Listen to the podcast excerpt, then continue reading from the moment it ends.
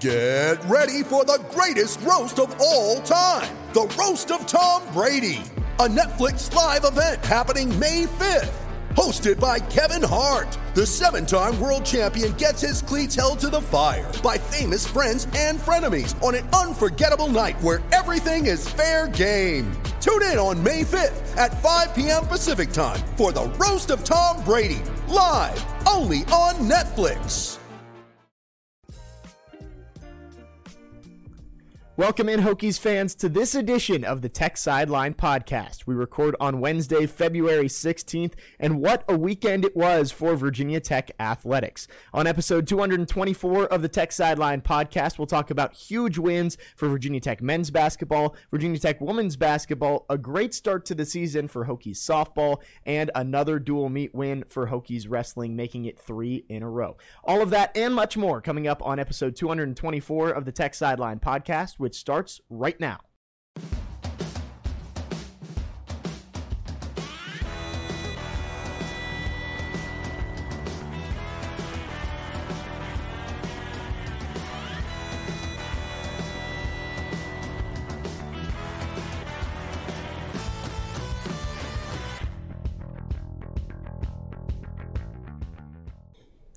Welcome into episode 224 of the Tech Sideline podcast. However, you are listening, whether that's on Amazon Music, Apple Podcasts, Google Podcasts, SoundCloud, or Stitcher, or if you're watching archived or live on the YouTube page. If you are on our YouTube, be sure to like, comment, subscribe, and turn on notifications so you know when we're going live with the podcast every week. As always, the Tech Sideline podcast brought to you by the Southeast Regional Training Center. Mentioned Hokies Wrestling, three straight dual wins to open up ACC play. Two more big ones coming up this weekend on the road against Virginia and NC State. You can help continue to grow the wrestling program and the Southeast Regional Training Center. Go to southeastrtc.com to learn more and donate today. Great crew on set today here for episode 224. Across the way, as always, founder and general manager Will Stewart. To my right, lead analyst and columnist for Tech Sideline, Chris Coleman. In the fourth chair today, it's Katie Adams coming back after a week off last week. And then Malcolm Stewart, our greatest podcast producer in the land, as always, behind the scenes. And I'm your host, Jake Lyman. If you are on our YouTube page, you might notice something different. Uh, a couple extra cameras uh, up today, some lighting changes as well. Will uh, continuing to elevate the production value of the podcast. Yes, we have some. So Malcolm showed Chris. We have a little bit of lighting for Chris now, and we need some more more eye candy around Chris. Um, and so instead of Will and Chris Cam, we now have Chris Cam and Will Cam separately. So, so everybody's got their own camera now. Right, right. Do crazy things well, it's going to be a fun podcast today. Again, hasn't been much negative to talk about the last few weeks, and that's certainly the case this week. We're going to start in the first half with a lot of men's basketball talk, and we'll move on to women's softball and wrestling in the second half.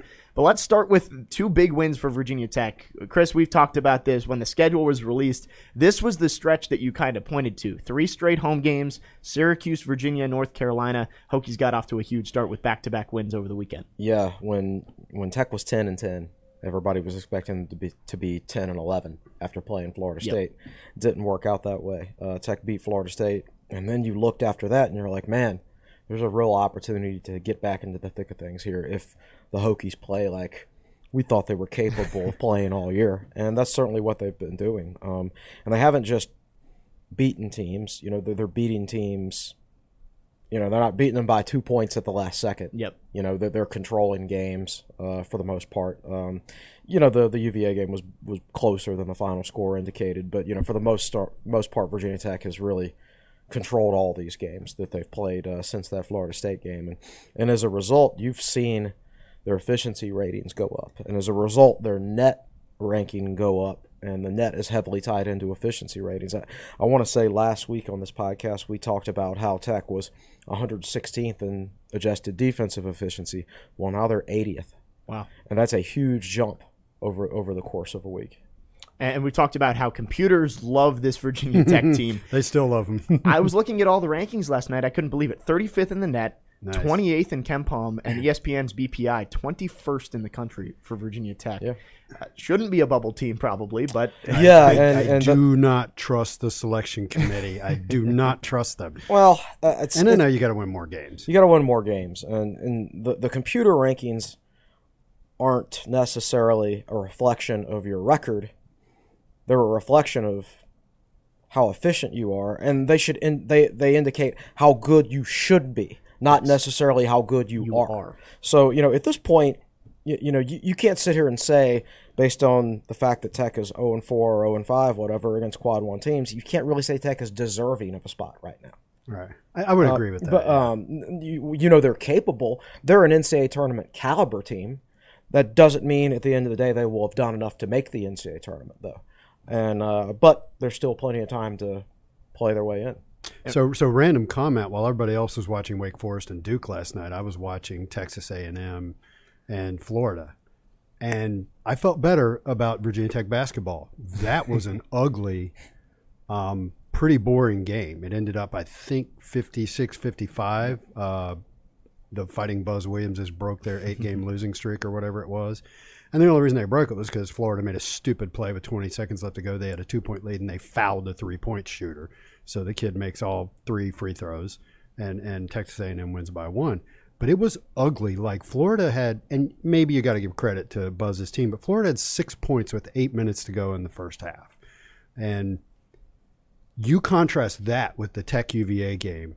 That you know the Ca- Castle crowd was great and all that, but just watch the basketball that was played Monday night. Both teams, that was exciting basketball. Tech made some great plays. UVA, I'm sorry, made some great plays also, and that was way prettier to watch than that Florida Texas A&M mess I watched last night. and we're going to talk about Bubble Watch 2022 later on. But that win for Texas A&M does help Virginia Tech. Because Florida's kind of in that same range. At least according to Joe Lunardi, right now Virginia Tech is the seventh team outside of the field. I believe Florida was the third entering Tuesday night's action. So, uh, but, but that horse is coming up fast on the outside. you know, Yes. if they keep winning. Yes. Uh, well, let, let's talk about uh, the Syracuse win first. We'll move on to the rivalry win over UVA.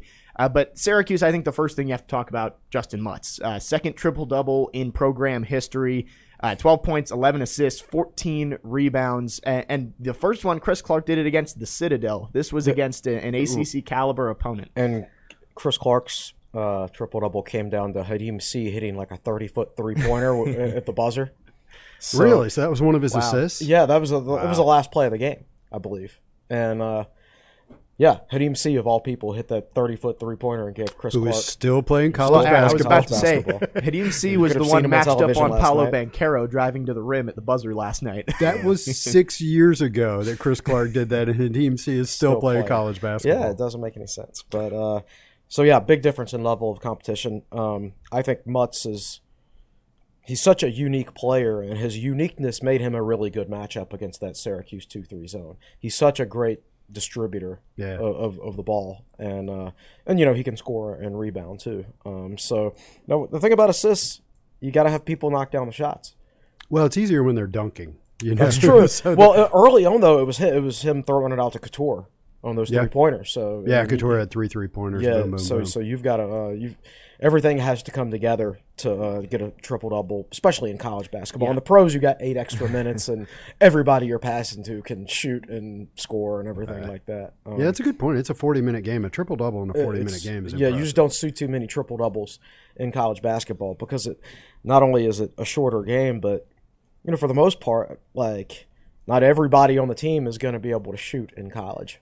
That's not necessarily the case for Virginia Tech, where everybody on the team can shoot. But you know, in the NBA, you got more time, and you're passing to NBA level players who are going to drain open jumpers like, Yeah. like crazy. I, I do have to say, I saw over the weekend another triple double. Uh, I don't know if you remember Walker Kessler, seven footer. He was with North Carolina last year. So that's year. a name we were trying to remember yesterday. We were sitting around the office trying to remember the guy who transferred away from UNC, yes, right? and he's Yeah. at Auburn now. Uh, and I want I forget who they were playing, but he had a triple double, not with assists, but with blocks. He had twelve blocks in the game. So I was going to say back in back in the day when guys like Ralph Sampson played four years in college, it, it was more common for the triple double with double digit blocks Yeah, to happen. Now, now I will say, um, technically speaking, this is Virginia Tech's third triple double. Okay. I remember a game where Bryant Matthews had Oh, I know where double this is digit points, rebounds, and turnovers. I used to call Bryant Matthews until he was a senior. I called him the human turnover. Uh, that was a Ricky Stokes coach team, and then Seth Greenberg started coaching, and then all of a sudden he quit turning the ball over. Did he win Big East and- Player of the Year as a senior? No, because Emeka Okafor was playing for UConn at the time. And Because everybody Virginia knew he was going to win and- it, and but Big but East, he was right. awesome that year, a dominant player. And, and Justyn Mutts, you mentioned turnovers. Uh, it had been an issue earlier on in the season. He had a game with eight turnovers just a few weeks ago. It seems like he started to clean that up, and it's not becoming. It's either a great pass or a terrible pass. It- Yeah. It's usually good passes that he's. Been Yeah, he, and he's in, seems to have improved on that. And but the thing about Mutts is uh, when you've got a guy who's willing to thread the needle like that, you got to accept the fact There's that sometimes it's not going to work. Yeah. Yeah. So I, I I tell people all the time I'm not very good at in-game awareness slash analysis. I see things more emotionally. So what I was seeing with Mutts was um, an, an unwillingness to shoot in the middle of that zone. So I was kind of stressing about that. And later he he he took a couple, missed them. Later on he made an important one. Um, but that's kind of what I was focused on. So when they came on and said he had a triple double, I was like, well, I wasn't paying attention to the right stuff. You know, I was thinking, oh, Justin Bibbs, when they put him in the middle of that zone, could turn and make that shot, which is a very difficult shot, that mid range shot for, for modern basketball players. I will say, you know, I just finished watching The Last Dance, and Mutts. I saw somebody on our board compare. He's say like Mutts is our Dennis Rodman. No, Mutts is our Scottie Pippen because he's of assists. I mean, Scottie Pippen was like the first point forward. You know, there were years where he led the Bulls in assists, Yeah. and uh, so that and Pippen was a three and Mutts is a four, so it's a little bit different. But uh, you know, Mutts is a guy who can really, really distribute, and uh, that's it's it's so valuable. Like in in Virginia Tech's system, you don't it's, it's not automatically going to be. You're thinking 80s, 90s level era basketball when, when you automatically think the point guard is going to lead the team in assists, and that's not necessarily the case these days because forwards are a lot more skilled. I'd be interested to know Mutts' story because like Scottie Pippen went to Central Arkansas, and as a freshman he was a six one point guard Interesting. and then he grew six inches throughout the rest of his career Yeah. and had to make the transition to small forward and was a first round pick. But he retained those passing skills that he had when he was a point guard, and a lot of, a lot of those years he was the Bulls' leader in assists. So speaking of Mutts, when he was at Delaware, um, I he put something up on his Instagram story the other day. He put up two clips of him making the Sports Center top ten when he played at Delaware. Wow. So it wasn't like the the guy just came out of nowhere. Apparently at Delaware, he was he was making some highlight plays. He made one on on Saturday night as well. Uh, usually, when you get a triple double, points is not the last thing to come, but it Right. was for him, Yeah. and he got the alley oop at the very end. Uh, and I want to say, Cattoor. uh, well, I want to say it was Mike Monaco on the broadcast said that's the way you get a triple double, uh, Yeah. which was kind of cool. Um, want to talk defense uh, as well in that game, Chris? You said how the defensive efficiency went way up this week. A lot of that has to do with playing Syracuse the way they did. Syracuse was averaging 87 points per game over their previous four wins entering Saturday night. Scored just 59 points against the Hokies uh, in Castle Coliseum, 37 of which came from Buddy Boeheim and Joe Girard. Yeah, uh, Yeah, good it'll, it'll be it'll be interesting to see what Syracuse looks like without any Boeheims. On the court. I expect the Boeheim on the sideline will ride off into the sunset at that point. Um, and I actually started seeing. Obviously, I was reading through the the Syracuse social media post at the end of the game to look at all the comments Tech fans, all the GIFs Tech fans leave and everything like that. But uh, buried in there was Syracuse fans talking about how Jim Boeheim's holding them hostage and he needs to go. Um, yes. But anyway, back back to your point. Um, I thought Mike Young made a great adjustment late in that game. Against Syracuse, you don't necessarily need you know a true point guard on the court because they're not going to press you, and they run that specific defensive system, and their their their guards are, and wings are, are so tall. Like like Boeheim's a really good player. He's a tough matchup because he like he looks more like a tight end, but he's like a, a, a shooting guard. You, you know. Yeah. So once they once they made that adjustment and they took both uh, Storm Murphy and Sean Pedulla off the court and just put in bigger guards, I think Syracuse went like four or five minutes without scoring. I think that was a tie game at 54. And then you look up and Tech's up by like eight or 10 points. And I'm like, Syracuse hasn't scored since we made that lineup adjustment. Yeah, and and also looking at their lineup, uh, they were missing a starter, Yes. and they they have five guys go, going into that game. They have five guys that average over twelve points a game, which is really remarkable.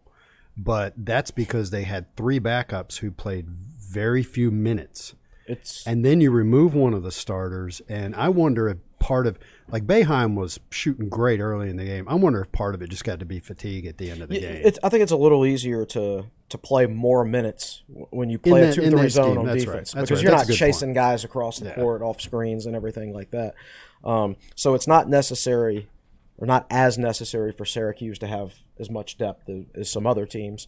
But that's kind of become a recurring theme for Syracuse basketball, I think, in the last few years is they lack depth. Each one of their teams seems to lack depth. And that goes back to like I just don't think Boeheim's as active on the recruiting trail. That's right. That's As- a coach that is in, you know, Buzz did the same thing when he was here. He recruited like crazy his first year or two and then just added one guy a year and, you know. Right. And, well, two different things. Buzz is a lot younger and more energetic. Yeah, Buzz made has made some errors with his assistant coaching staff, in my opinion, and he's he keeps. But stop me if you've heard this before, and I don't want to turn this into the Buzz Williams podcast, but uh, he's too loyal to to people within his inner circle, like uh, to two of his three assistants at Texas A and M, he's promoted from like grad Director assistant ops and grad position. assist- yeah, yeah. exactly. You know, they had absolutely no coaching experience or recruiting experience before he promoted them. Yeah, it was interesting watching them last night. They he's 3 years into it now. Mm-hmm. Correct. And and by the time he was 3 years into it, Tech Tech was a pretty good basketball team. They were in the And- NCAA tournament. And A&M just really didn't look that good to me last night. Right. It's yeah, yeah. They lost a lot of players after I guess his first year, and when he was he was SEC Coach of the Year that year, and for whatever reason lost a bunch of players, and so now they've it's like they're having to rebuild all over again. Yeah. And uh, I think he's I think he's just he he got Roccaforte back as an assistant, but he needs to uh, he needs at least one more high quality assistant in there who's used to recruiting. But anyway, Now, for those of you that pay attention to this stuff, he was wearing a suit last night, and he could have been coaching anybody. It was there was no maroon, no Texas A&M logos, nothing. Yeah. So he's still Buzz Williams. anyway, let's move on. Well, before we move on from Syracuse, want to mention you were talking about the bench not being very involved. Just two bench points for the Orange on Saturday, so it was pretty much Boeheim and Girard making shots on the perimeter or nobody. Yeah, Boeheim and Girard are really good players. They're great. They they had that stretch that kind of got Syracuse back in the game, uh, and but then Tech able to pull away. Got that win. That was their fifth in a row, and we're gonna move on to the Virginia win. But we want to try something new here. Uh, Will's got some questions from the boards. Uh, let, let's throw one in here before we talk some UVA. Let's see. Um, I like this question. This is not relevant to stuff that happened in the last week, but Nova Hokie 95 asked on our message board True or false, we, Virginia Tech, seem to match up better against teams that are teams, in quotes, versus teams that are more a collection of athletes? that's a good question. Like. That's what it looks let- like. let- Let's look at the teams that we've, we've beaten in our six game winning streak. Florida State's a collection of athletes. Yes, yeah. They were, they were missing. and Yeah, they're you're struggling right, now. I I would uh, I would classify them more in the collection of athletes than I would team because Yes. they don't have all their pieces. But but that game was funny because it wasn't like they lost a guard, a forward, and a center. They they had a bunch of big guys. They still had four seven footers out. there. that literally couldn't stop Hunter Cattoor. You know, it was hilarious to watch one of their seven footers try to co- cover Hunter Cattoor. right. Um, I don't consider teams like Georgia Tech or Pitt to be anything. Well, yeah. What are they? I mean, they're poorly coached and they're, not that horrible. athletic. yeah, I mean, I, so like they're not. They don't play team basketball. At least they don't show any. Yeah. They don't show the ability to pick up team concept basketball, and really between those two teams, there's like one player I would take on Tech's team. So DeVoe, right? Yeah, right. So they don't have, they lack individual talent, and they don't play like a team either. So I don't know what I consider really draw. Conclusions bad teams. You know, just they're just bad. Well, Uh, I, I go back to earlier in the year when Tech played Memphis, and that was jarring. And Memphis is not a good team. They're a tremendous collection of athletes. And then you fast forward, I don't know how many games after that, and you play St. Bonaventure, which is Um, the difference in a team like St. Bonaventure and a team like Mem- Memphis was pretty stark. St. Bonaventure did not have the out and out athletes. They also played poorly that night, and Tech just beat the pants off. of quit, them. yeah. So I think that's the best example in the context of this season. A- And Navy also. I think at the time Navy had beaten Virginia. I don't know how the rest of their season has gone. Um, I'd put them more in the team category, and Tech beat them handily. Um, UVA obviously more in the team category. Syracuse as well. Syracuse as well. Uh, so yeah, he could could be something to that. Um, we'll see. I well, we're going to be playing. I would say a more- collection of a athletes. collection of Saturday. athletes on Saturday. Yeah, Bacot is definitely now. Bacot, I think, has improved a lot in his career, but he's he's definitely a guy that is a beast and, and is at, athletic. Well, North Carolina playing well right now. Uh, they scored 24 of the first 25 points against Florida State on Saturday. Yeah, I saw a little bit of that game. Florida, Florida State, what a mess. They won last night though, right? They they beat somebody. They beat uh, Clemson. uh, beat Yes, Clemson they by beat a point. Clemson. Yeah. Yeah. So they snapped their six game losing. streak. North Carolina was up 62 to 24 at halftime It in was. that game. I, it's like you don't even. I don't even know how it's possible to give up sixty two points in twenty minutes of basketball. You got to try. I mean, I mean, I mean, or to be more accurate, you have to not gotta try. I not mean, I mean, try. defense is effort, man. So that shows like they got off to a bad start and they just quit. Just mailed it in. Yeah. Um, but you know, you say that Carolina's hot, but uh, you know, Syracuse had won four in a row. UVA had won four or five in a row, and And Carolina hasn't been great away from. North Carolina much better uh, in the Dean Smith Center th- than they are on the road. So, so anyway, appreciate that question from Nova Hokie ninety five. Like that one. well, and we'll talk about beating teams that play team basketball and Virginia, the Hokies on Valentine's Day, beating uh, UVA, a huge win considering, at least according to Joe Lunardi and a few other outlets, Virginia was a little bit ahead of Virginia Tech on the bubble. Seems like they flip flopped after the Hokies uh, beat them by nine on Monday It's night. it's an interesting comparison because like UVA has by far the best win of either team yes. because they won at Duke. At Duke, yeah. Tech doesn't have a quadrant one win, and uh, They also have the two clearly bad losses Right. among the two. Yeah, ex- well. exactly. So how do you balance that out if, if you're committee if you're the committee? So to me, like I think both teams have very very similar resumes. Um, I, I think both teams are very similar. I actually I think Tech is a little bit better than UVA.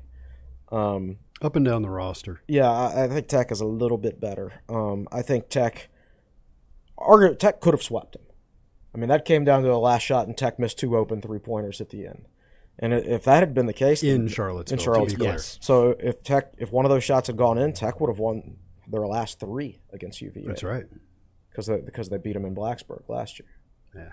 And before we talk about the play on the floor, we got to talk about the atmosphere on Monday night. That was a conversation we had on last week's podcast that Castle just hasn't seemed to be the same this year as it had in the last few years. That was not the case on Monday night. Phenomenal. Oh, oh man, You're right. was- we we talked about it last week, and you could see it coming Oh, because it it, was was- sold out. They lifted the restrictions. It restrictions. was and- great timing to lift the restrictions because three big home games that everybody was really interested in going to. Yep.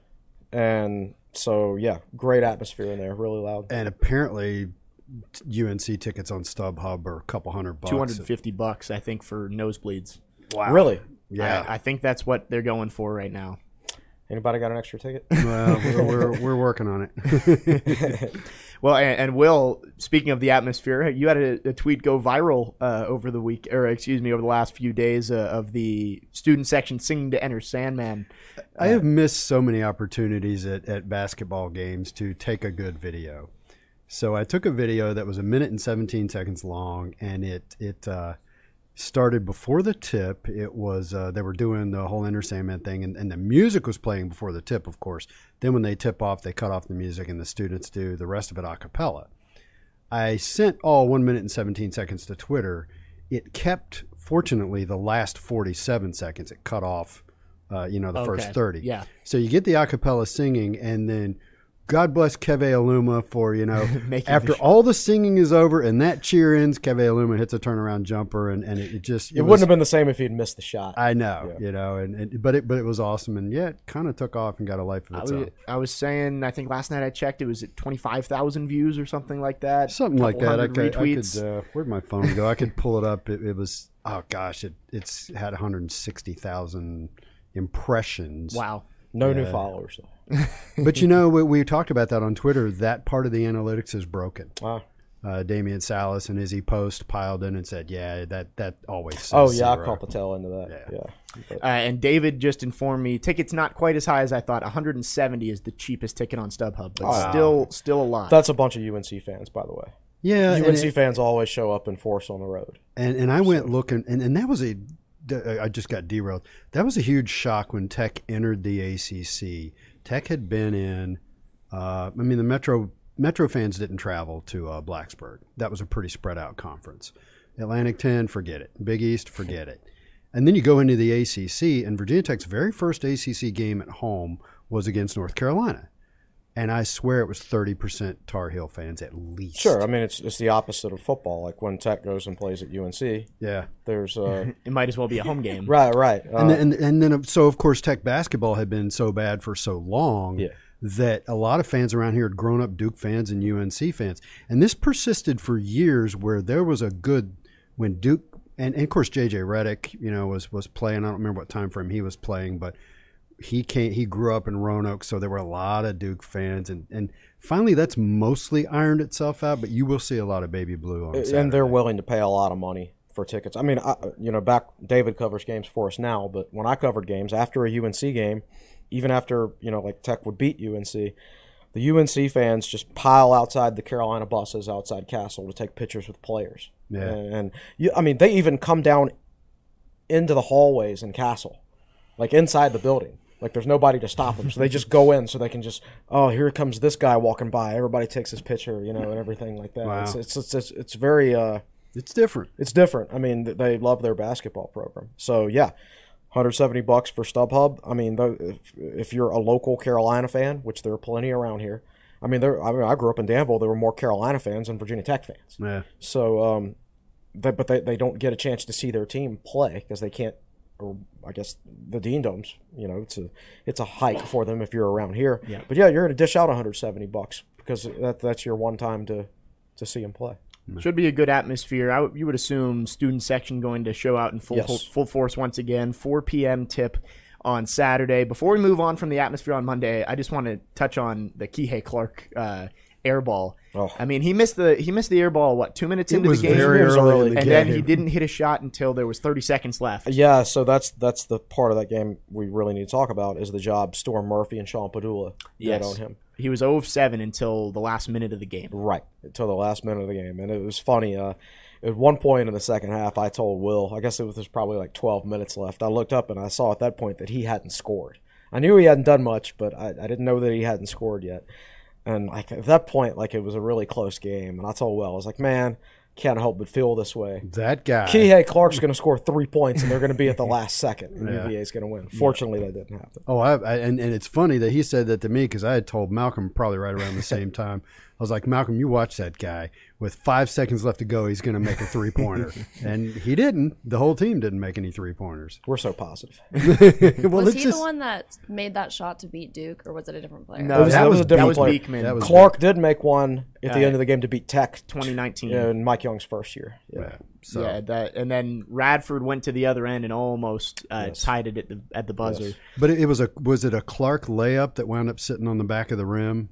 I, I think might have been I think he had got down 2018. the middle. Yeah, Yeah, Kihei Clark's been there a while now. he's part of their national championship team. Yes, he was, the yeah. one who made the pass in the final four uh, to beat Auburn. I, I want to say to uh, the Elite Eight to beat Purdue. Uh, Yeah. correct. Um, yes. So Kihei Clark heckling uh, what was fun for the students. Uh, Tony Bennett was asked about it after the game. He said he didn't notice it, but he said if if you don't want the students to do that, don't shoot an air ball. yeah, yeah, yeah, exactly. Uh, the big difference, like I remember when I was a student and Tech played Wake Forest, and Chris Paul only scored three points, Wow. and the students were all over him, and like he made eye contact with the student section uh, a couple times. And then it was on. He wasn't a veteran NBA player like he is now, but it did rattle him to a certain extent. You know, he finished the game with three points. Uh, problem is, Wake Forest had a ton of good players, and Tech still lost by twenty, so they didn't even need uh, Chris Paul to uh, to score. Crazy to think he he put up 17 and 14 last night, still going at 38, 39, something That's like crazy. that. Um, and a lot of praise for the atmosphere from ESPN. Dave or Dan Shulman on the call uh, ha said it was one of the loudest places he'd been all year. Uh, we mentioned Keve Aluma. He had a nice night against Syracuse, was huge against Virginia. No other Hokie made more than two shots from the field. So I was going to mention that back to what I said earlier about kind of seeing things emotionally. What I saw through that filter was the entire Virginia Tech team playing well. I didn't realize that he was 10 of 14 and nobody else made more than two shots. It didn't feel that way. It felt like the entire team contributed to the win. And, and we talked about earlier in the season about how he kind of wasn't living up to the first team All ACC billing that he was given entering the season, second in ACC preseason Player of the Year voting. It seems like he's finally started to to come Yeah. through, and, and I believe somebody on the message boards may have ha- had a, a good question about this. Yeah, so here's a question from Maroon Effect. Um, Keve's badass light went on. How and why now? Uh, you know that's interesting. David actually asked the question in the in the post game the other night. It was the first question about, and Mike Young responded. You asked it about the team, but Well, I asked about defense on Gardner. Okay, yeah. Uh, and Mike Young just started talking in generalities about playing with more of an edge, Yeah. and the whole team I think is playing tougher, more physical, with more of an edge now than they were earlier in the season, and I think that especially applies to to Keve Aluma. Uh, why that wasn't happening earlier, I don't know. So it, it, it makes me think of a couple things. Number one, I think it was the Syracuse game. It was a little dicey late. It may have been UVA, and he got hit with a good pass on the baseline. And it's a situation where he has at times gone up soft against Mm-hmm. the defense, but he powered up and dunked it. Uh, against UVA, you know, he wasn't messing around. He- No, he, was he was just going up and dunking. It was no, it was no. Let me do a head fake and see what happens. I mean, he just went straight up with it. So we'll we'll see how the rest of the season goes, but it also makes me think of that Justin Robinson game against Syracuse, which we've talked about before. Yes. And Justin was a was a was a senior, and this was halfway or two thirds through halfway through his senior year. And I remember thinking, watching him that night, thinking, "Uh oh, it's on now." Yeah, yeah. And then he got hurt. Like, yeah, got let's hurt. knock on wood Yeah. here that that's not like that game. for right Keve Yeah, Aluma. we now, won't talk about and I, I actually wanted to make this point too. It's getting to be a lot of fun to play Syracuse in Cassell Coliseum because you're seeing some great. I mean, Tech is winning, beating them in Cassell, but you're also seeing great individual performances. So you saw Justin Robinson break the career assist record and the the single game three point record that night in the same game against Syracuse. night. And now you see a triple double against Yeah. Syracuse. So maybe now we're, Hang we're- there, maybe now we're seeing uh, why Jim Boeheim never wanted to bring his team to Cassell. I doubt he's having a good days. time. That's right. I wanted to talk about with these two wins uh, how the first four games of the win streak, it felt like it was a lot about shooting from beyond the arc. It was, well, Tech's hot right now, but there was kind of a little hesitation. What if they go cold? Well, that happened this week. They shot Mm. Yeah. 13 of 47 from three point range and still In won the two both games combined. Yeah, Yes. right. Wow. And you know, steamed especially cold for large stretches against UVA. I think that for the most part, except for possession here or there, they got good looks against UVA. They actually they ran their offense like they wanted to. They could have scored over seventy against that group if on a normal shooting. If they night. hit shots, right. You know, which would be a very good performance against the pack line. And UVA is not nearly as good defensively as they normally are, but still. Um, so yeah, and I, that goes hand in hand with improving defensively. Like I said, over the last week, they've gone from 116th to 80th in adjusted defensive efficiency. So yeah, they're just starting to play better team basketball in general. And you know, and it, it's one thing to go out there and you know hammer Georgia Tech and Pitt, who are just awful basketball teams. But uh, Syracuse isn't. They're not good, but they're not awful either. And uh, you know, um, Yep. and UVA is above average. Um, they're they're not they're not nearly as good as they normally are, but they you know they're still a solid team. So to see to see those performances carry over, you're like, yeah, we're supposed to blow out Pitt. We're supposed to blow out Georgia Tech. But what are we going to do when somebody hits back? And Syracuse and UVA are much more capable of hitting back, and Tech was still able to handle it. And the Hokies again, five of twenty from three point range against Virginia. You, you would think in most games when you shoot twenty five percent from three point range, Tech's not going to win the game, but they ended up winning by nine. Also helps Virginia didn't hit a three pointer in the game a- as well. Yeah, yeah. Did, did, did UVA play any games in between their win at Duke and playing Virginia Tech? They played Georgia Tech this Yes. past weekend, Yeah, and, and yeah. beat them by six. Didn't It wasn't. You, you should beat Georgia Tech by more than six. This is not a dominant UVA team, not by any stretch. To be honest with you, I mean, they caught lightning in a bottle against Duke. I mean, UVA is not that good of a. They're above average, but they have no business beating Duke on the road. Well, no, no ACC team this year has any business beating Duke on the road. Wake Forest almost did it last They night, too. almost did it last night. Uh, so, what, which actually makes me wonder, like, yeah, Duke's far and away the best team in the ACC, but since the ACC is not very good, how good is Duke actually? Yeah. So uh, now regarding Duke, um, I don't think you need to worry about Duke. Uh, on it. I was looking at Instagram last night, and On Three had a listing of it's their ranking of the um, top ten basketball recruits in the 2023 class. Duke's got three of the top four, and the number ten guy Yeah. coming in, according to Well- On Three. I well, don't so, know. So, what happened with Coach K last night? He left at He was uh, feeling ha- ill. halftime. Okay. Um, well, I got some inside scoop because my sister works Right. at Duke for Coach K's daughter. Um, she just said that he basically hadn't eaten all day, and so he like was about to pass out. he hadn't Saturday. eaten all day. Yeah. Why? Good question. forgot. I forgot. I, can tell you, he, he's a lot older than I am. I'm 57, and so my my sensation of this is at the gym, going to work out at the gym. There are days where you got it, and days where you don't. There are days where if you're deadlifting, the head rush is a real thing, you know. And and so when you're his age, if you don't eat, man, High stress situation, too. Well, Yeah. look, so he left at halftime. Yes. And they were winning at halftime. They were up by, I want to say, 12 at halftime. So you can talk about recruiting class rankings all you want. They were up by 12 at halftime and then almost lose the game. wow. And, and for those watching that game, And who was coaching them? Next year's head coach. Yes. A- And for those watching, I I have to believe that was basket interference. I don't know if you guys saw it. I, Yeah, It I looked agree. like Wendell Moore tipped it over the cylinder before Mark Williams slammed it down. I digress. That's probably basket interference outside of Ca- uh, uh, Cameron Indoor. but let's talk uh, about the bubble watch. Everybody wants to know, and- and there's a, a question if if you want to have them ask. What percentage chance do you think Tech has of making the tournament right now? Yeah, so that's Gretna Hokie. What what percentage chance do you give the Hokies to make the NCAA men's tourney? And he's got another question we'll ask uh, in, the second in the second It's so hard to know because I'd, ha- I'd have to go in and look at the schedules of every other bubble team. And I, that's so it's hard for me to wrap my head around.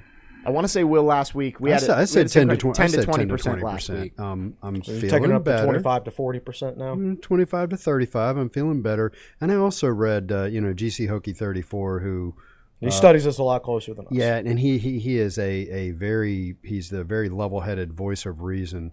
So the discussion was how many does Virginia Tech need to win?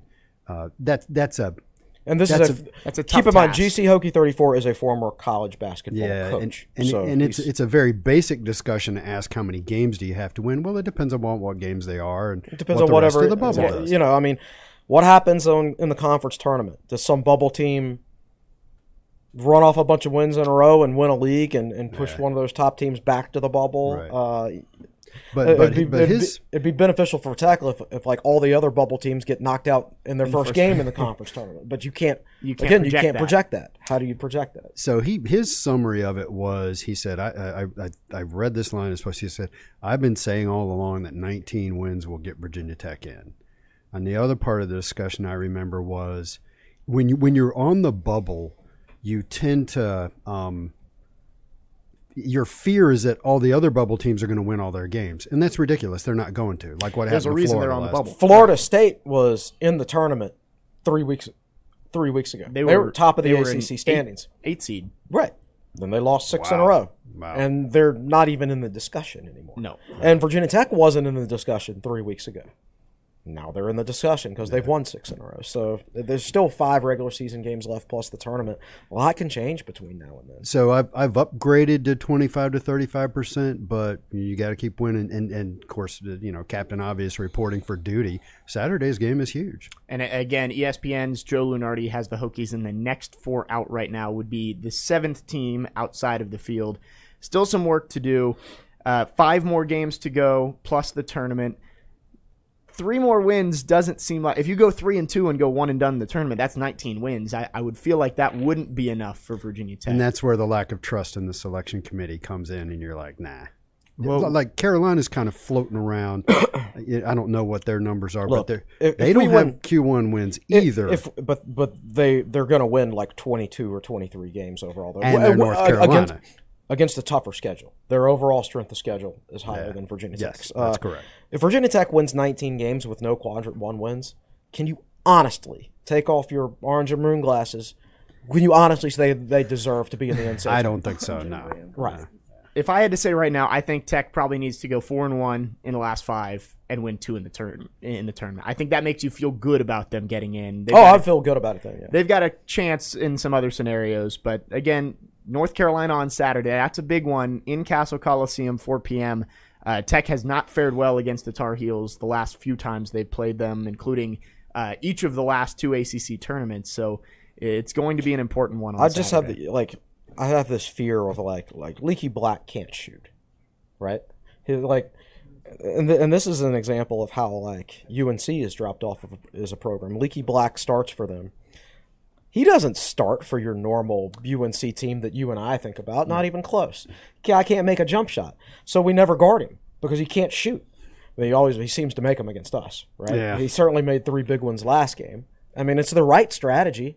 So to me, I'm going to be watching Leaky Black. Like if he misses his first shot against us when we leave him wide open, feel good. I'm going to start feeling good about it. All right. All right. Well, UNC currently, according to uh, David Cunningham, just let me know. According to Joe Lunardi, they are on the ten line. I want to say they might even be in the last four buys. So could be another important. Yeah, you're one. right. They're our last four. Ju- just like Tech beating UVA, kind of flip flopping. Maybe Tech beating UNC slides them back and Tech up a little bit. Uh, going to be an important one on Saturday. Uh, with that, let's get into our break. But first, I want to talk to Katie Adams in the fourth chair. Yeah, so I have a couple tidbits and then a fun question for y'all to answer. First thing, one of UVA's weaknesses in the matchup on Monday was their lack of three pointers because they shot absolutely none. Um, so that was the first time since March 1st, 2012, against Clemson. That a Hokies opponent did not score a single three pointer. So let's hope that UNC follows suit. Probably not. so that that's a couple of kind of remarkable things that have happened. Um, Pitt didn't have any offensive rebounds except for the team rebound at the end. they didn't have any individual. offense. Yes, Right, individual offensive rebound. That's since 2007. This is since 2012 for that stat. So, 10 told you I love those statistical anomalies. with a triple double in between. Yeah, Yeah. Yeah. we're getting a few back to back to back. Um, and then we have another opportunity to extend our ACC win streak in program history if we win this week. So, you know, as most people know, we're currently tied for the longest ACC win streak in program history. Last time we won six in a row in ACC play was that 2015 2016 season. Lost the seventh game to Miami in the ACC tournament in DC 88 to 82. So thankfully we're at home for a chance to extend that streak. But, you know, the So, so let me jump in here and ask Yeah, what, what year was that again? 20 it was the 2015 2016 season so i guess it had rolled over to That was, 2016 by that was the then. NIT season. that was was that J yes Rob's because we lost to freshman year? butler like right after that Yeah, that that team really came on at the end. At the end, yeah. they So you knew they guys. were going to be good heading into the next year. Yeah. Okay. um, and then moving on to unc obviously not an opponent to gloss over but just wanted to point out that they have not won in Cassell in six years the last time they did was in 2016 but the last time they played here was that 79 to 77 double overtime win in Cassell in 2019 no 2020 Mike Young's first year, yes I think. Wow. I didn't know. I wouldn't have thought that Tech had won that many in a row inside Cassell Coliseum. Tech's uh, record in Cassell, dating back to the you know Buzz, it's quite good. I mean, how many wins in a row did they run off against Duke in Cassell? A bunch. Until Couple. Duke, Duke, uh, Duke finally, I think they, they won in Cassell in Mike Young's first year. Right. But then Tech came back and beat them in Cassell last year. So I want to say Tech has won four out of the last five or five out of the last six against Duke at home. Wasn't it? It was three years in a row. Tech beat Duke in Cassell on the exact same day. Uh, sometime in mid-February, like right around this time, they played Duke in Cassell on the same day and beat them three years in a row. Yeah, you're right. And Mike Young said on his post game the other night, he said several ACC coaches have told him that Cassell's the most difficult place to win. Yes, um, the the crowds leading up until the last couple of games have, have not been great, but man, But you, when they're- but when you can understand why. Yeah. Um. So, uh, I think Tech has a good chance to win on Saturday. Yes. And they'll be 17 and 10. So Carolina's going to have to earn it. yeah, they'll have to earn it. I agree. Um. And then I think Tech will win on Saturday. So just after that, if I'm right, don't blow it against Georgia Tech. Yeah, yeah. like you said with beating Duke on that same day every year, it's kind of like Tech Tech football's luck with the September 3rd date, which is when we beat Florida State, West Virginia, UNC. There's another one in there, I'm pretty sure. But a good date for the football team. Um, on to the fun question. So moving forward, talking about the most likable Virginia Tech men's basketball players of all time. I feel like it's hard to leave out Justyn Mutts. Um, yes. For as long as I can remember, Zach LeDay has been my favorite player for as long as time, and I think like Justyn Mutts is probably rivaling that right about now. So I wanted to ask what y'all's top three favorite basketball players of all time are. Favorite or like likable? I I don't know what standard. like, I guess I would just say favorite.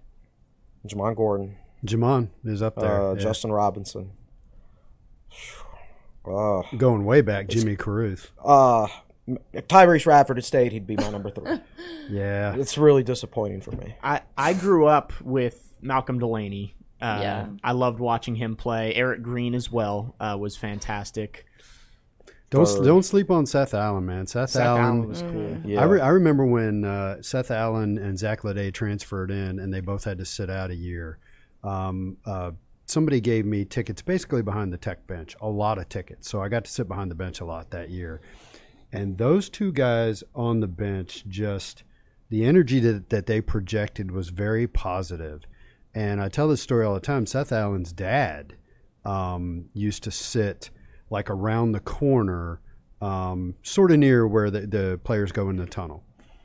And he was he was a very large man. I think he's since passed away actually, but um, he was a very loud, very positive person. I, I met him the night before, like the first game, or no, just a few hours before the first game of, of Buzz's era, I think. And he was at the game even though Seth was sitting out and everything. I met him at Alumni Hall, actually, of all places. And uh, I went over and introduced myself to him at the right. end of one season because, and, and I remember one game in particular, Tech was getting curb stomped by West Virginia, and Seth's dad was the whole game keep going. You can do it, baby. You know, just positive stuff. And that's why Seth is the way he was. Right. Yeah. You know, so I always liked him a lot. I, it's hard for me. Mutts might be my third. Brian Matthews, maybe my third. I don't know.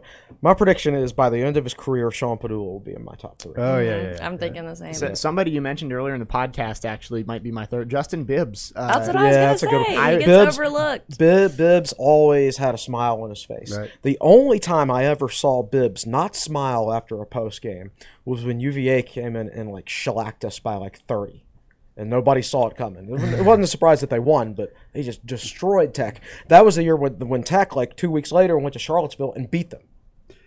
Yes, and and like you're, you're like, oh my god, how how did we just beat them in Charlottesville when they just beat us by 30 in Blacksburg? But after that game where UVA shell shocked Tech in Blacksburg, that's the only post game where I never saw Justin Bibbs smile. He all, he was always such a positive attitude guy. Always had a smile on his face. So he, yeah, he's a guy I always really liked too. Yeah. When when he was a freshman, he was playing on one of the national teams, like U.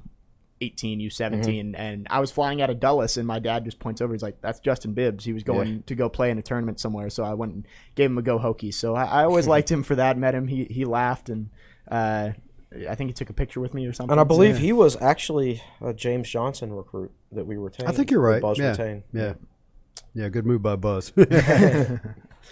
That's it. All right. Well, thank you, Katie. That was fun. That, that was uh, I always like looking back at Virginia Tech basketball. Uh, some fun. Yeah, we're, we're gonna have to take that one and, and cut it out and, and do it as a separate video yeah, on YouTube. Yeah. That'll be fun. Definitely, definitely. All right. Well, that's gonna wrap up men's basketball. On the other side of the break, we're gonna talk the women's team, who is now 11 and three in the ACC, continuing to move up in projections for the NCAA tournament. We'll talk about their success and also some other great developments with softball and wrestling over the weekend as well. Stay with us here on episode 224 of the Tech Sideline podcast. We'll be right back.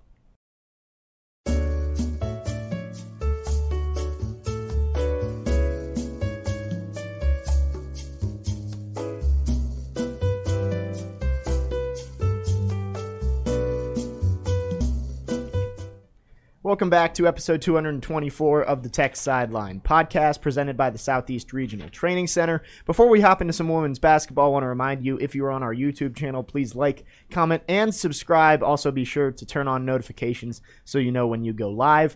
Will Stewart still across the way. Katie Adams in the fourth chair. We have a new addition as Chris Coleman is subbed out. We've got David Cunningham in uh, to talk some women's hoops. Uh, couldn't have been much better for the women's basketball team uh, over the weekend. Played two rank, ranked opponents in Cassell Coliseum. Beat number 11 Georgia Tech on Thursday, then number 23 UNC on Sunday. Now 11 and 3 all alone in third place in the ACC. Uh, Kenny Brooks seems to have found his his groove here with this team, and they're currently on the five line according to Charlie Creme. Yeah, they're they're good. Did you have a? Did you get to watch the games over the weekend? Did you watch the game? I know Georgia Tech was Thursday. So North I, Carolina I was, was at Sunday. the gym, but I watched the live stats for the uh, North Carolina game. So It it, was, a little nerve wracking at the end, waiting for the update yeah, to- it, you know, and Aisha Sheppard said it best after after the North Carolina game because Tech went down twenty one to nine at the after the first quarter against North Carolina, and this is a North Carolina team that absolutely demolished them in Chapel Hill. So let's do some math. That was seventy three to forty eight, right? yeah, So at that point, they had outscored Tech ninety four to fifty seven in five In five quarters, quarters. of bas- basketball. and immediately, you know, and this is something Kenny, you know, Aisha Sheppard said, teams in the past, like Virginia Tech teams in the past, they wouldn't have won that game. But this Virginia Tech team stuck together and basically put their feet in the ground and didn't budge and fought back. And by halftime, I think they trailed by two points, and then they ran away with it in the second half. Um, you know, North Carolina gave Tech some fits, but but then in the Georgia Tech game, Hokies absolutely dominated that one. Um, you know, Georgia Tech is really really good, but the Hokies pretty much led and controlled the game. Um, you know, program best for ranked wins in a season. Um, I wrote a, I actually published a column uh, this morning. Um, you know, just about the evolution of the program under Kenny Brooks and how, you know, Kenny Kenny joked in the press conference after Sunday's game about how you know when he got hired in 2016 he thought he was Geno Auriemma because everybody he, he came here and everybody was like, "Yeah, you're gonna win, you're gonna win," you know, and he's like, "It's gonna take some time." And you know, first three years weren't exactly pretty. They went to the NI, WNIT every year, but um, but that fourth year they went they were gonna go to the tournament, and then COVID happened, and they've you know that's of course when they got Elizabeth Kitley and Cayla King in. Um, you know, and it's crazy to think that Aisha Sheppard's been here almost the entire time, and she, Yeah. you know, I know you'll talk about the record that she broke, but this team is really, really good. They got four games left, uh, and they really control their own destiny because they got number three Louisville on the road, number four NC State at home. So this is a really good team, and people don't talk about its defense enough. They are they they have held nine, I think nine of their fourteen opponents under forty percent shooting. Um, i- in ACC play, and they are really, really talented. Um, and it's crazy to think what, what five or six years does to a program. Yeah. And looking at those two wins, I think the main takeaway you have is that Georgia Amoore is turning into a bona fide star for this team at point guard. I think heading into the season, you pointed Aisha Sheppard and Elizabeth Kitley, and they've been great all season.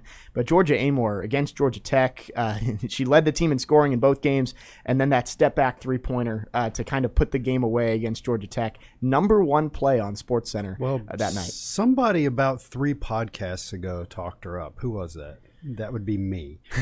I No, al- but- well, but- I also talked her up, but but you so, started so, the so that step back uh, three was the number one. Number on one Sports play. Center. Yeah, Nice. she broke that girl's ankle bad. but, um, my, it's funny because my dad, my dad will text me, and he's texted me this a couple times or told me it. He's like Georgia Amoore. By the time she graduates, she's going to be like the women's basketball version of Justin Robinson, where it's like she can make any pass on the court, and she can she can speed it up or slow it down. She can kind of do whatever, and and she's that talented. And it's crazy to think that she's only Only a a sophomore. sophomore. Yeah. Yeah. And Kenny Brooks, in his post game, I believe he was saying something like he used to say to Georgia, "Who's the best point guard in the ACC?" Yeah. And she kind of would like, just I am like. And now it seems like she actually is confident. And I mean, I, she may not be wrong. I think she would be in the conversation Yeah, I considering how think she's been playing. I think the only other player that's in that conversation for best point guard in the ACC is um, is Olivia Miles, the freshman from Notre Dame, who's She's pretty darn good. who's Yeah. insane. But but Georgia leads the ACC in three point field goal percentage. You know, and Georgia's number two in assists behind Miles. And Georgia does so many of the little things, and it's honestly crazy to see how much she's improved. And when you've got her, a point guard that you really defenses really have to keep an eye on. Then you've got a vet, fifth year veteran Aisha Sheppard who just broke the ACC's three point career record, and then you've got an All American Elizabeth Kitley inside.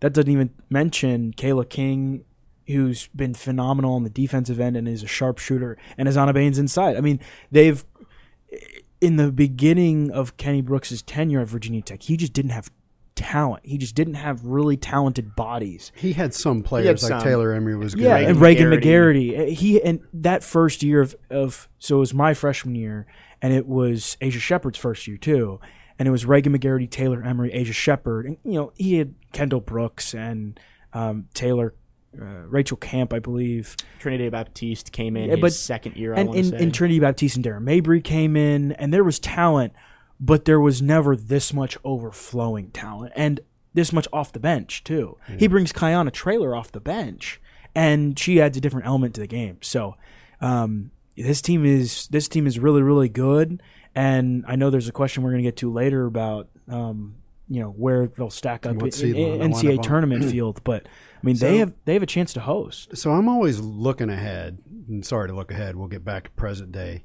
Um, who all is coming back? Um, how like Aisha Sheppard's not It, coming it back. should This- be this is- everybody but Aisha think Sheppard. everybody but Sheppard. yeah, and and you get there they have uh, a couple um, big big recruits coming in. Charlize Dunn is another Australian is who's it Charlie's or Charlie's? uh, I I don't You'd I- have to ask her. She's in Yeah, school already. so yeah, you gotta but ask she's an I was gonna say she's an early enrollee. They did exactly Same what thing with Georgia the same Amoore. thing with Georgia Amoore. So she's been here since the beginning, uh, and so she basically gets the entire spring semester and then the summer under her belt Yeah.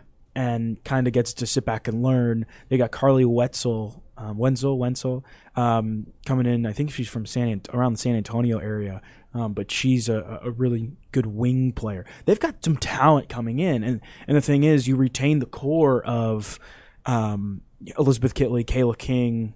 Georgia Amoore, and you just add to it. Um, I guess Kiana Trailer and Emily Lytle, they might not come back. I think they're probably their eligibility is probably up, but Yeah. um, but the core of the team is is going to be intact, and you know, my guess is Kenny will go and pluck a couple got people out of the transfer portal because that's what he's done, and you know, he had really good success with it with Taja Cole and Lydia Rivers a couple years ago, and he's had even more success with it with Kion And, and it doesn't appear he's going to. You never know, but it doesn't appear he's going to lose anybody to the portal. no, Like when uh, when Dara Mabrey left, that surprised me. yeah, and Darren, well, and so the thing was, Dar- you know, Darren Mabrey, She wanted to be a point guard. she wanted to be the player, and Georgia Moore, Georgia Amoore was coming up right behind her. Yeah. and and Dara's I think more of a two guard than a, a one. Like she's she's not a bad ball handler, but Georgia Amoore's a better one. And she went to Notre Dame, and now she's pretty much the the lead ball handler. Yeah, she's- she's doing really well and she's there. doing very well. Yeah, but I mean, even I, I think the one that hurt maybe a little bit more is Trinity Baptiste, who Mm-hmm. went and played and won a national title with Arizona last year. Like she, you know, she was a, a really, really talented player, um, you know, and left. But it also opens the door for a player like Azana Baines to come in. So mm. there, and it's crazy to look at it because there's been a lot of ins and outs with this ba- women's basketball team over the years, and you know, I mean, there wasn't great success immediately, and that's what I wrote about in my column. Just you know, Kenny Kenny always talks about you have to build the program up, and they didn't have any success when he got here. Well, one of the things he got over the hump on was, uh, and you guys ha- over the years have followed this a lot more closely than I have. They would win a lot of games earlier in the year, get things going, and then they would have a stretch where they lose a lot of games over a At the or eight beginning game ACC stretch. play. Yeah. Right. Yeah. and I think a lot of it is is just having more talent and having more depth. Like those t- early teams with Aisha Sheppard, Regan Magarity, Taylor Emery, those three players were really good. You have to remember Aisha Sheppard was a freshman or a sophomore. But those teams were were good. The problem was they didn't have enough pieces around them. And you get into ACC play when you're playing at NC State or a Louisville or a f back then Florida State was phenomenal. You're playing all these really really good teams in the ACC and you can't hang for a full 40 minutes of basketball and that i think was the problem and you look at it this year they have the depth, they have the talent, not just to hang, but to overcome that. And they've had it now for the past, you know, two years ish. Um, and I think that's really been the difference. And it helps when the, the players that you recruit stay and develop. And like Eliz- in Elizabeth Kitley's case, you know, she's probably the best player in the ACC. So there's, you know, uh, I go pretty far back with this stuff. They, I was following the team when they made the Sweet 16 back in, I think it was uh, spring of '99. Um, and back then, women's basketball games were free, and Tech got to host the first two rounds of the NCAA tournament. And uh, so, so let me let me try to collect my thoughts here. There was a lot of interest in the team even before that because they finished the 97-98 season really well. Won a game in the NCAA tournament. Had everybody coming back in 98, 99. Beat UVA early back when UVA was good. They're an absolute disaster right now, but they were good back then. And that kind of lit the lit the candle. Now back then they were, if I'm remembering my years correctly, they were still in the Atlantic 10 and and Virginia Tech started that year something like I don't know 23 and 0 or some insane number like that. Uh, and again, my, my memory's fuzzy on this, and I didn't prep because I didn't know where, that I was going to be trying to dredge these things out. But they had trouble with Xavier at the time. Xavier was the 2006 2007 NC State team beat Seth Greenberg's team three times. Xavier was just that team. No matter how good you were, they struggled with them. And so I remember that uh, I actually think they were something something ridiculous like 20 and 1 and Xavier's the only team that had beaten them. Xavier comes into Cassell and the place was full. I'm talking 10,000 fans. And that happened that year and then they got to host the NCAA tournament uh, at the end of that season and I, I I don't I don't remember if the tickets cost anything. They probably did, but there was a second round game against Auburn where Cassell Coliseum had ten thousand fans, and you remember the UVA game Monday night? A women's game was like that, Yeah. and Auburn had a point guard who melted down because I guess she'd never been in front of a crowd that big. so so the reason I'm talking about all this stuff is that um, from from that point on, uh, after those teams, they went to the Sweet 16. They had a star player named Ieva Kublina. They had some good players. They had some good teams, and there was a lot of interest in the women's program. Thousands of fans a games, three, four, five thousand fans a game. Then um, Then they fell off. um, Bonnie Hendrickson left for uh, for Kansas, and they hired Beth Dunkenberger. Beth Yeah. was followed by Dennis Wolff, and the program cratered. And so, you guys that go to the games and watch more of the games, I think at this point the women's basketball team is is getting a lot of interest from the Tech fan base. I don't know that the fans are actually showing up in Cassell. What are you guys seeing? I think it's kind of the same way. I think, um, I, I think it's tough because, and this is something I wrote about earlier. You know, Tech hadn't had uh, over 500 record in like the nine years before Kenny Brooks arrived, besides one season. And so nobody was used to success. This is after great 90s years. And then they went to the NCAA tournament in about 2006 and so I think fans were kind of immediately when Tech didn't win right away with Kenny, they were kind of okay, it's the same thing. Show me. Right? And and now they're winning, and I think it's taken Tech fans a while to realize how good this team is and how different this team is.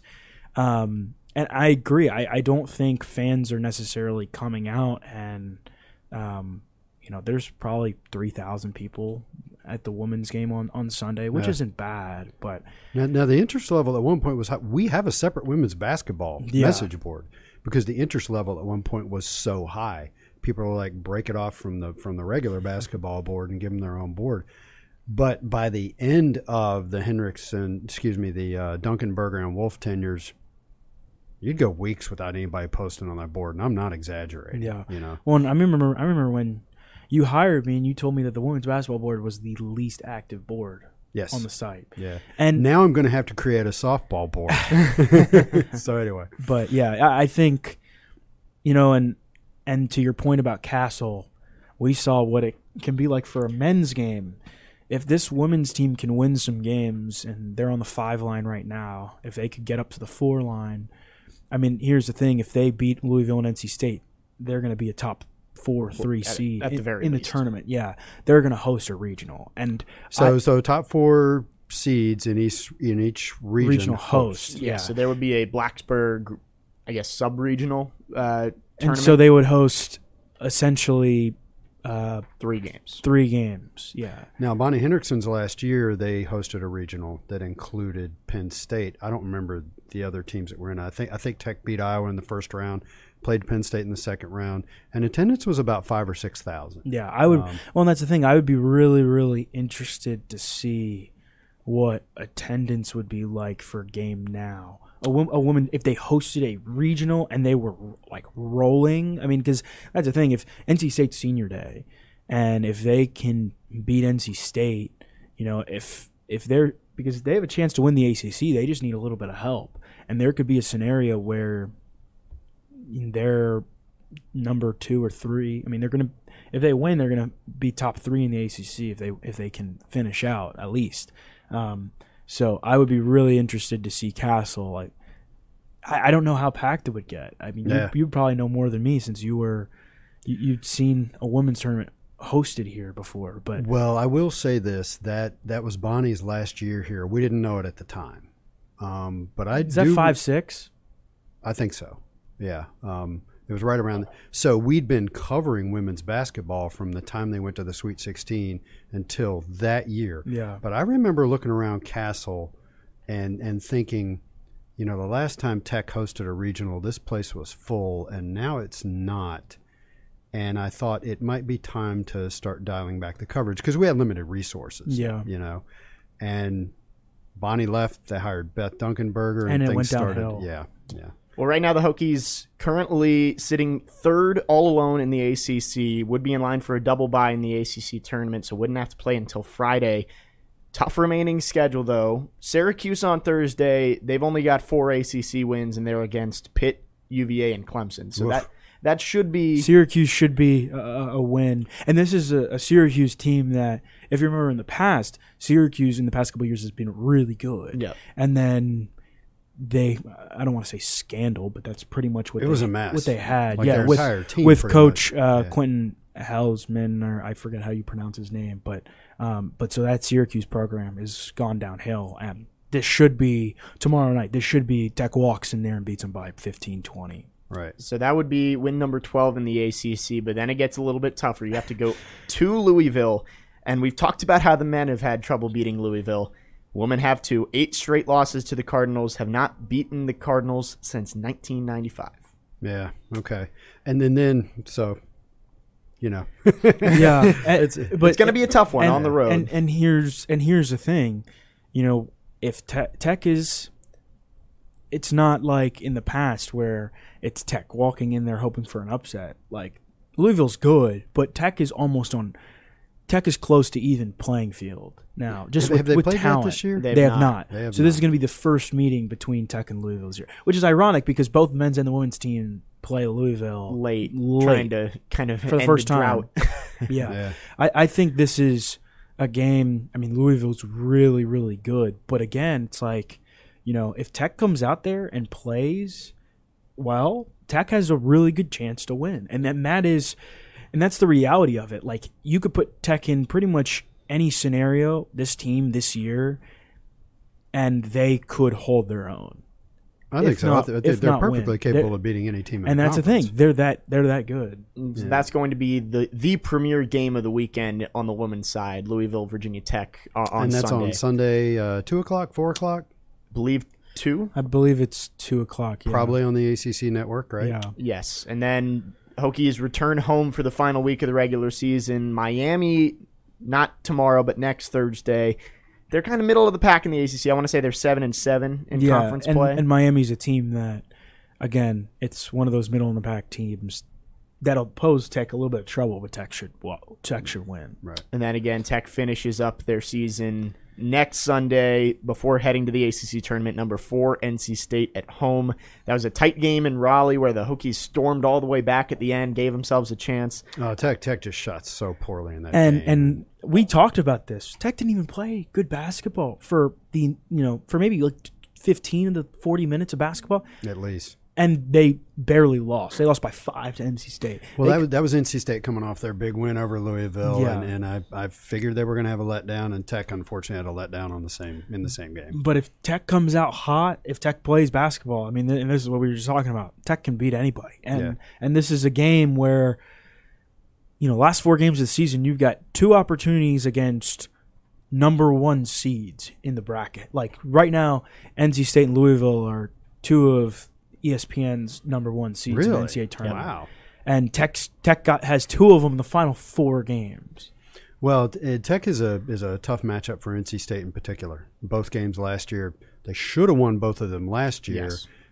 and won one of them. And like you said, were competitive for unfortunately all but about 15 minutes of the first game. So so it's it's interesting to hear that NC State's lining up to be a number one seed because it's just a team I'm comfortable with Virginia Tech playing. Well, because they they match up well. Yeah. You know, and it's the Elissa Cunane Elizabeth Kitley battle, but you know, last game Kitley got the better of her. Yeah. And Kitley's improved a lot, and Cunane's good, but um, you know, this is these are they're two really big matchups down the stretch here, and you know, Virginia Tech is rolling. I mean, we talked about the men's team winning six straight games. The women's team's won four, and two of them were against ranked opponents. Yes. And um, yeah, it, it's a really fun team to watch when when it, they're playing well and they're playing together. And this Hokies team, Syracuse, Miami, if they can take care of business of, in those, maybe get Louisville or NC State, win a game in the tournament, you'd have to think there's going to be NCAA tournament basketball in Blacksburg uh, come mid March. That would be Nice. that would be really exciting just to host uh, an NCAA tournament regional. I mean, I I don't again I don't know what the fan turnout would be like, but you know I know the students would show up 100. percent Yeah, and it's a, it would be an important step for the program. Oh yeah, Man. Going to be a lot of fun down the stretch here. Before we get out of here on episode 224, want to talk about softball starting 5 and 0, 5 wins over Power 5 teams over the weekend down in Leesburg, Florida. Uh, kind of what everybody expected. Keely Rochard still dominant, and the bats came through as well. Uh, I mean, you couldn't ask for much more. 5 and 0 beating uh, three Three ranked teams. three Big Ten teams, and two SEC teams, and three ranked teams. Uh, great weekend for Pete D'Amour and company. yeah, and I think everybody had their people have had their doubts, you know, about the pitching staff because everybody knows how good Keely Rochard is, but. Emma Lemley came out and and won two games this weekend, and Yep. um, I was talking with Hokie softball insider Chip Grubb, Chip Grubb. um, who was down there, and uh, his recap from the weekend is up on techsideline.com, and really, really good insight. Um, and he got some quotes from Pete D'Amour, but um, but Emma Lemley came out and and pitched well, and if Virginia Tech is going to be a force this year, Tech Emma Lemley, you know, and that rest of the pitching staff needs to to come around. And I mean, she's only a true freshman, but she's got two games under, two wins under her belt already. Keely Rochard's doing Keely Rochard things, which is what everybody expected. And you know, if they can keep it up, they're going to be really, really good this season.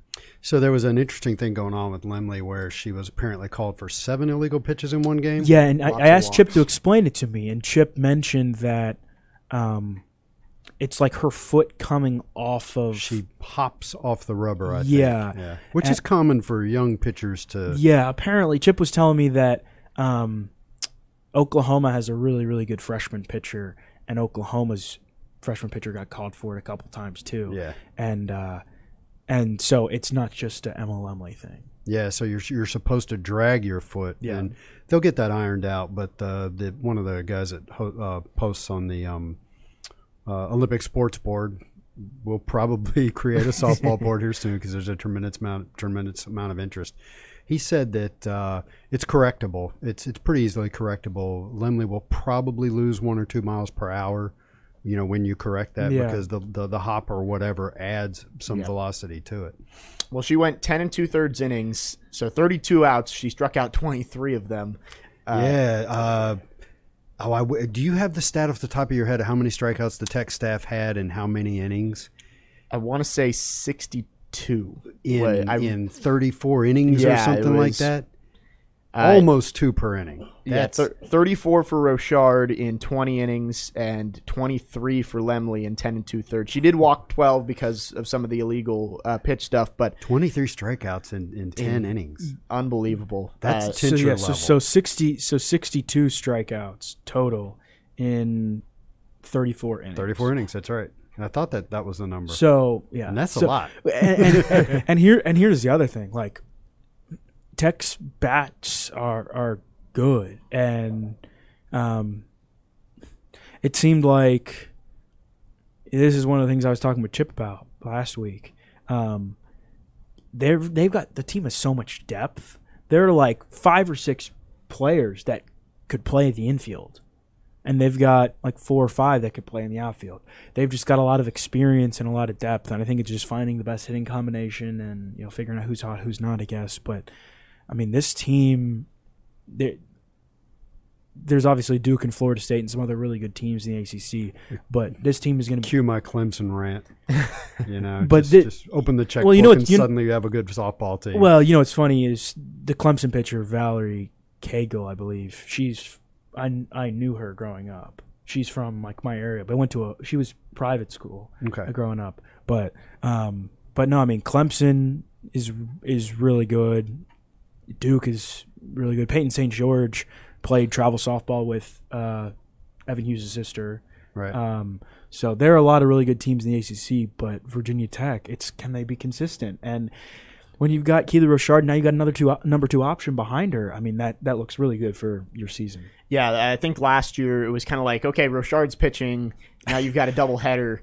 Who's pitching in the next one? It could, and not that the other pitchers in the rotation were bad, but it was just you didn't feel as confident. It feels like Lemley could be a young Rochard coming up through the ranks as well. Yeah, well, and, and Osborne and uh, Rosenberry are the two other pitchers, and they were Right. both here last year, and they've gotten better.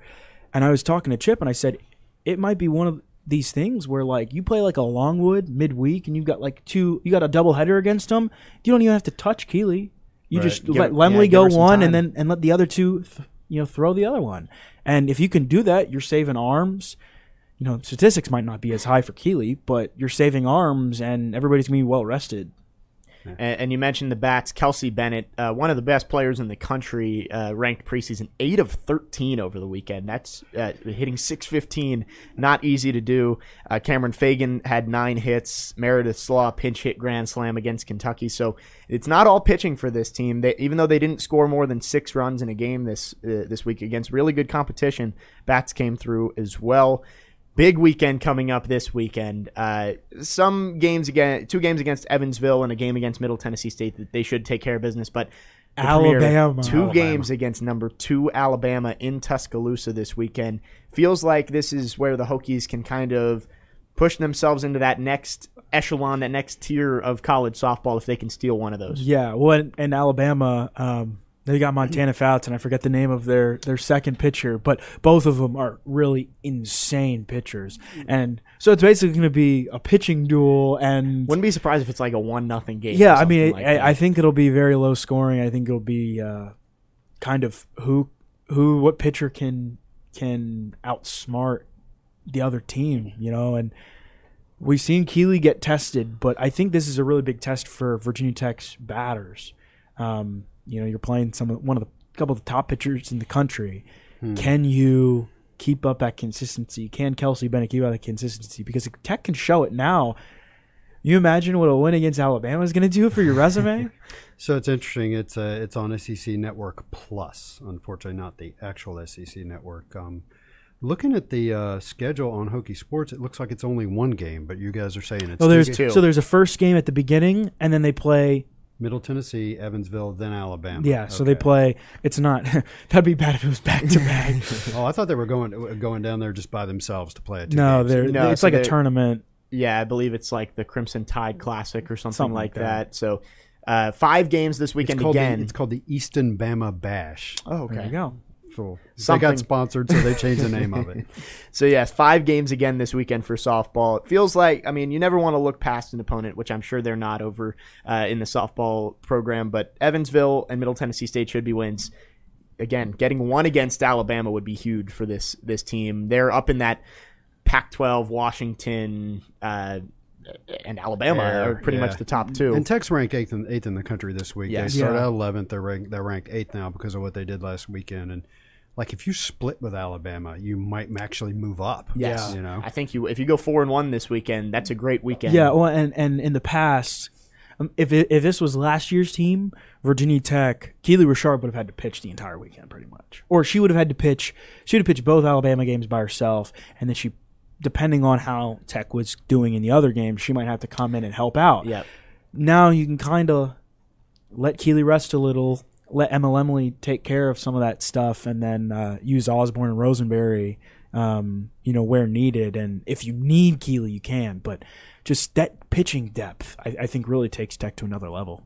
Softball's second weekend of the season this weekend. Baseball opens up this weekend as well. Uh, three games set against UNC Asheville at English Field. I want to say 2 p.m. on Friday, 2 on Saturday, 1 o'clock on Sunday. You're Uh, you're gonna be on the radio, right? I will be since Evan's uh, doing uh, women's basketball. Evan's I'll be all grown up. I'll be on the call uh, on the Virginia Tech Sports Network for baseball this weekend. Nice. Uh, so if I tune in a 105.3 The Bear, I'm going to hear you. I, it might be WRAD. Is it one, 100, hot 100.7? Oh, Yeah, 100 yeah, I think- 100.7. That's yeah, that's yeah, the women's basketball station. I should know that. Uh, anyway, yes, I'll be on the call for those. Uh, Tech trying to open up their season on a good note. Before we get out of here, we are presented by the Southeast Regional Training Center. Got to talk about wrestling. Three and zero now in dual meets that they've actually played. Uh, winning against UNC number 23 this weekend, 23 to 11. Uh, and now a big weekend coming up on the road against UVA on Friday, and then making up that NC State meet. I don't believe it counts for ACC. it's not a conference game. It's not. A but conference. at least they're going to get a chance to wrestle that one. So a big weekend. For the I the feel like that, that's for pride. You know, like That, there, was, there was a little trash talk. There's going to be a chip on the shoulder, I think, Yeah. for for this. yeah, uh, especially I think the backstory there is like NC State didn't want to res- didn't want to like adjust the adjust, move their schedule Yeah. around to find time to play Tech, and then after they got the So Tech had to take the forfeit, and and, and then, now State- it's like oh we'll play you again, and so but I mean, uh, did you go to the match on on Friday? I did not. Were you there? I was not. I was there, at and it was I, a I, I watched most of it. it was a good of it. crowd. It. Yeah. was a it was a really good crowd. It was senior day, of course. Um, you know, and Tech dominated for the most part. Um, I mean, Bryce Andonian has been great. This Bryce year. Andoni has been good. I mean, Sam Latona won. Um, Corbin Myers, great as always. You know, it was his, it was his senior day, and he, he came out and absolutely dominated. Mekhi Lewis, exactly what you would expect from former national champion. beating a top ten opponent as well for UNC. Um, you know, Dakota Dakota Howard had a huge victory. Um, and it's, it's so fun watching Dakota Howard wrestle, man. The Junkyard Dog. You talk about your favorite athletes of all time, man. that, that guy. He he just goes, and it's funny because I'm sitting with uh, one of my friends who's a former wrestler.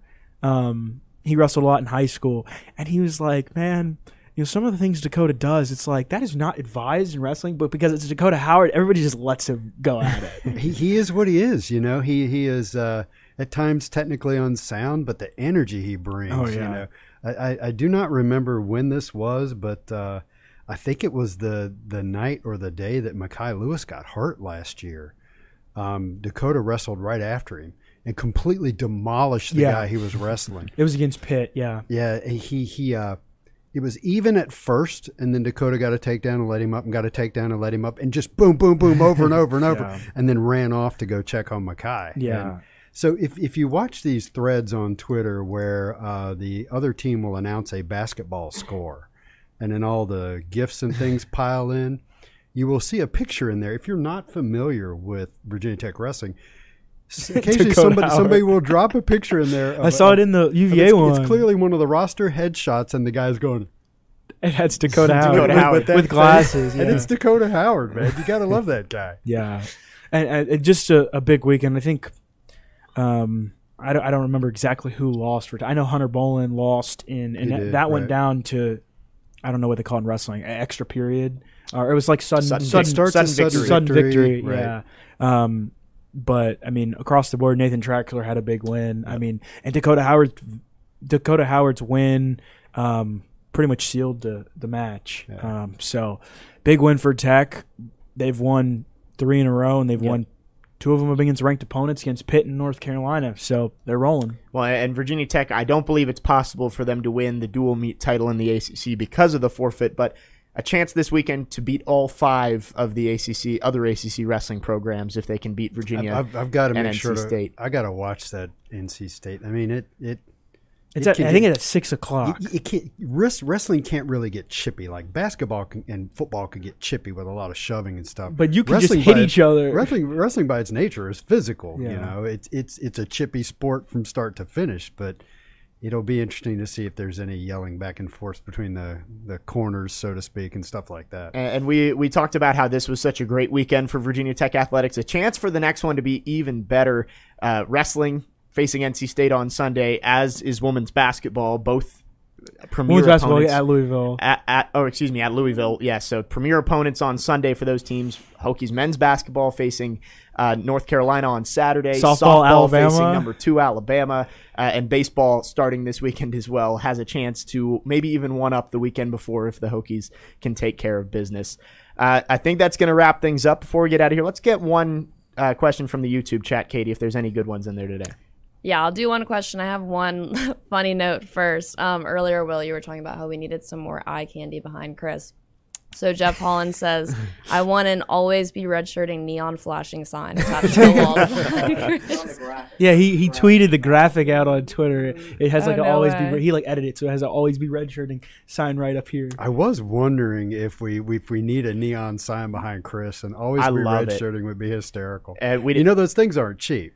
Uh, We'd have to add to uh, we- we'd have to add to Malcolm's duties there, uh, like lighting it up anytime he mentions redshirting, like an alarm goes off or something like We that. need to put conf- confetti in the ceiling, and, and right, an alarm goes off and confetti drops whenever Chris says the word red shirt. No, No, Chris. Yeah, not. Chris said he did not mention it today, but we did now.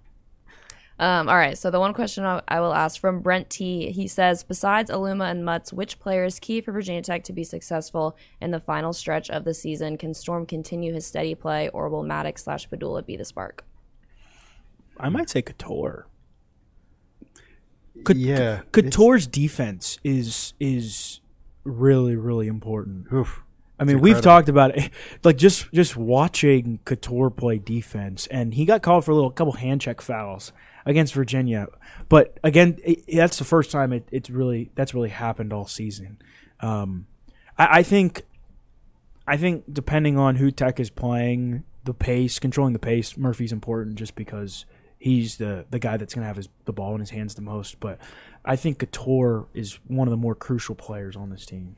Yeah, I don't want to do it by committee, but one of the um, one of the things that's been big during the winning streak is the bench. The bench is getting more minutes, scoring more points, playing better. Um, David so, Gasson has been really good. So has Darius Maddox. Yeah, I'll, I'll even go with someone I think we're forgetting, Nahiem Alleyne. I think, Yeah. like you look back at the NCAA tournament game last year, he was the reason the Hokies even got that to overtime. Put Yeah. up 30 points in that game. Yeah. I think it was twenty eight. 28, Something almost that. 30. Uh, yeah, so and he drew a lot of fouls in, in Saturday's game. Yeah, got that- to the free throw line a lot. it, Yep. I think if if Nahiem Alleyne can be his usual self, and you're getting shooting from Cattoor and Storm Murphy, and you got Mutts and Luma in the paint, I think that's when the Hokies are at their best. Is when Alleyne shooting more four of seven instead of two of ten, uh, taking less shots but higher quality ones. How about well. that possession with uh, three blocks in four or five seconds? It, it, it was- it was four seconds, um, probably five actually. Keve blocked the first shot with five seconds on the shot clock, and it bounced out of bounds with four seconds, and then Keve blocked another one. and then Justyn Mutts Mutts blocked it. another. And then on the next possession, Sean Pedulla blocked home. Oh yes. So so my random thought was that reminds me of when uh, Cody uh, uh, Chris who was the who was the he recovered three fumbles in like four possessions. Cody Grimm, um, football game. Uh, Tech played NC State. I don't know when this was. It was it was probably t- the probably the 2010 game, and Cody Grimm recovered three fumbles in NC State's first four possessions. wow? Uh, and it, it just this random stuff, you know, three Yeah. block shots in five seconds. You don't see that a lot. Yeah. Well, what a week in Cassell Coliseum. Yeah, uh, I believe Eight- Hokie Sports put out a graphic that uh, since February started, uh, 10 and Tech is ten and zero inside Cassell Coliseum In with wrestling, sports, women's yeah. basketball, and men's basketball. So Impressive. the Hokies hoping to keep that going. Uh, only game in Cassell Coliseum this weekend though is Tech UNC. So Yeah. Tech trying to get to eleven and And zero. I believe by the it's end of sold weekend. out. It is. Oh, it And, is. Yeah, we were talking about StubHub prices. Uh, those are probably just going to keep going up uh, as we get closer to the So game. So get there and drown out however many UNC fans are there. Lots of, lots to watch on Saturday. I believe one of the Alabama games for softball's on Saturday. You've got baseball on Saturday, and then you've got uh, four o'clock UNC inside Cassell Coliseum. So should be another fun weekend for Tech Sports. Thank you, Katie, for the question in the YouTube chat. Before we get out of here, David, what do we got coming up on Tech Sideline over the next few days? I believe Chris has a basketball column coming out today. Today or tomorrow. Um, I put up a women's basketball column this morning. Um, I think Will and I are going to dive into some of the nitty gritties of men's basketball. We talked about the struggles in the last five minutes earlier in the season. I'm, I'm going to go do some more research and talk about how good they've been in the last Yeah. five minutes as well, of in late. the UVA game in Charlottesville, it was 52 to 48 Hokies with about three minutes left. In Blacksburg, it was 52 to 48 Hokies with about three minutes they left. mentioned that on the broadcast. and what on happened ESPN. after that was completely different. Yeah. yeah. Dan Shulman said Mutts was standing at the free throw line 52-48, and he said this is the exact score, and the Hokies did not score again in the game. So Uh, yeah, UVA. Yeah.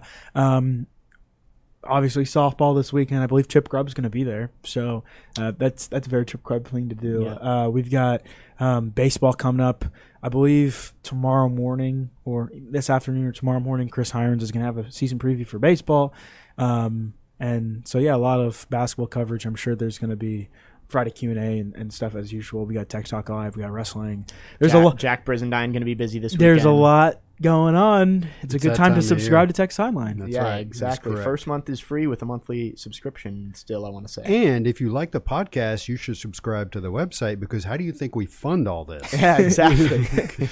and subscribe to the YouTube channel as well. Again, put notifications on. We've heard that it's tough to know when we're going live, but if you put notifications on, you're always going to get one on your phone or to your email. So uh, you should always know when we're going, getting ready for a podcast. I think that's going to wrap it up. Anybody got anything else here? I do not. All right. That'll do it here on episode 224 of the Tech Sideline podcast. Want to thank you all for listening and watching. Thank everybody on set. Will Stewart, founder and general manager of TechSideline.com. You can find him on Twitter at Will Stewart TSL. David filling in on the second half managing editor for techsideline.com at the real D Cunna on Twitter. We had Chris Coleman on set, the lead analyst and columnist for Tech Sideline in the first half of the show. Find him at Chris Coleman TSL on Twitter. Katie Adams did a great job in the fourth chair. Love the uh, the favorite basketball players of all time question. Make sure to check that out if you missed it. You can find her at Katie Six Adams on Twitter. Malcolm Stewart, as always, phenomenal behind the scenes, and I'm your host Jay Kleiman. Signing off. Enjoy another great weekend of Hokie sports fans. We'll see you next time.